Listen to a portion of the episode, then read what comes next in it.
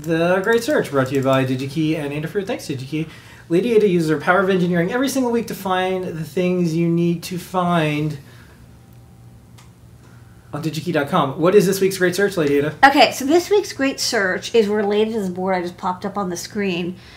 Uh, this is the board that I designed a few weeks ago. It's the uh, PCA um, or TCA 9584A. This is a, a STEMMA QT version, the plug and play version a very popular eight channel multiplexer board that we have. So you have I squared C chips. As you know, they have addresses. The addresses can't conflict. If they do conflict, then either change the address or you can use a multiplexer. And the multiplexer, it's like you have to like tell it you know, it's over I squared C, so you send like one special command to the address, you tell it which to connect to, and then it'll reroute the signals, and it you know does it transparently. And it does work pretty well. I think there's a couple weirdo chips that don't like multiplexers, but for the most part, um, they're a great way of just like, hey, I need like that light sensor, the LTR 30, you know, 329. You're like, well, this is a really cheap light sensor, um, but I need to have eight of them in a grid you would use something like this. So um, I was designing this, but as I was doing this, I thought it would be um,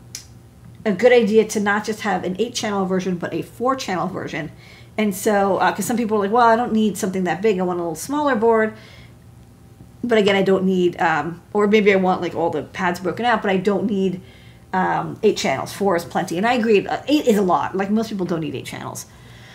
So let's go to the computer and see how I did this because it was a little bit weird to find. Um, and I'll show you why. So this is the uh, TCA 9548. And so what I usually do, you know, people know that when I'm looking for, oh, this is, by the way, that light sensor, the LTR 329, is, you know, I'll type it in and then I'm like, cool, let's find the, the chip, it's, well, let's find the chip itself. And there's eval boards and there's eval boards, but then I want this multiplexer decoder and I'm like, yeah, like this chip, this is the chip I'm buying instead of stock. I want like the four one by four one. So I want like an active bus switch and I want to be surface mount and then I'll just select when it comes up with the search thing, I'll select one to four by one. So, you know, I did that and when I looked, like there were a couple options, but um, I kind of had this feeling of like maybe there was something else. Also, they were a little confusing. Like some of these, they weren't like I squared. Well, some of them were I squared C. This one was, um, but I think like this first one maybe wasn't. I'm trying to remember what it was. Some of them were like they weren't quite I squared C compatible. Um, yeah, like this was like a different kind of switch, and I was like, well, I don't know if this is yeah, this is a, a bus switch, and that's cool, but I wanted like an I squared C multiplexer switch in particular. And, um, oh, sorry, go back. So I was like a little bit confused because I was like, really, this is all there is? Like, that doesn't make any sense. And then I realized that there's actually, this chip is such a weirdo chip. It actually get categorized in a couple different locations. And so I was like, oh, you know, I should show people that yes, you can always search by using the DigiKey find similar, but there's also a lot of reason to go to the place where you, the chip fab, the, the maker of the chip, and use their search because oftentimes they'll find um, they'll have all the parts and you can they have a slightly better search for their products. The only thing is, of course, you won't find like competing products, so you have to kind of do this for every company that might make something similar. And then it's like, well, how do you know what companies might make something similar? And the answer is like you don't really maybe you just like do the best you can like think of you know is this something that ti would make is this something that analog devices would make is this something that maxim or like you know renesas would make. So in this case the pca so the tca 9548 uh, and you can see here that this is the breakout board we make. It's actually um, this one's made by ti so you'd actually go to ti's site and then you know they have the, their look, DigiKey has like a you know five bazillion literally uh, different um, chips and companies, and it's hard to sometimes categorize them exactly. Whereas like TI has a lot of incentive to categorize all their products very well because this is their job. Like their job is to sell their products. They have to make it easy. So for them, they have a whole category called I squared C multiplexers and switches. And then what's nice is that you can um, view all products. I will say because my monitor isn't that big that this works best in like 1080p and this is 720 so you'll see a lot you know it's a little easier to navigate these massive tables um, okay so that said you can see here that they have a lot of options and of course they'll have the automotive and the catalog type. They'll give you the approximate price you know which is very optimistic but let's see what we can do. So number of channels and you can see they have a couple options here for let's see do they have number of channels? I think oh it's not added to the search so we have to click on it and now it's added. So number of channels. So basically how many i squared c to you know 1 to x. And we use the standard the tca 9548a which has um, eight channels but we want something with four. So we can go down to here and say we want it to be no less than four no greater than four.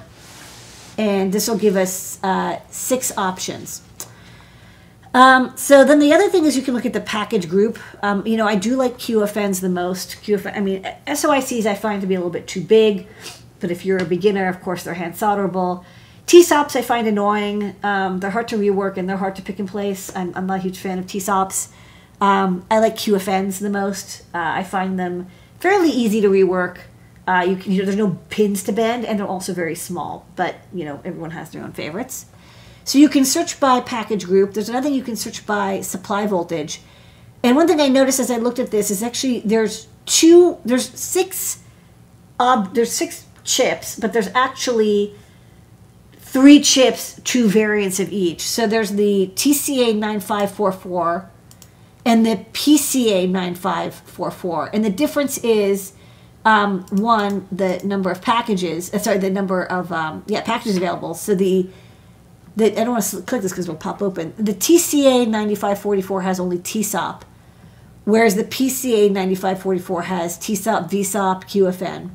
And that's because the voltage is a little bit higher, supply voltage. So, you know, historically we used um, PCA, sorry, we used TCA, which goes down to 1.8 volt logic. But one of the things you have to decide is, especially with a chip shortage, is like maybe you're okay with something that has slightly less voltage restriction. So I was like, you know what? I only need it to be um, 2.3 volts minimum. I don't really need the 1. Point, you know, 1.65. I'd rather have a smaller package. Um, and then there's three options, and so then you can look at the difference. One is addresses, which is how many like address pins you can set.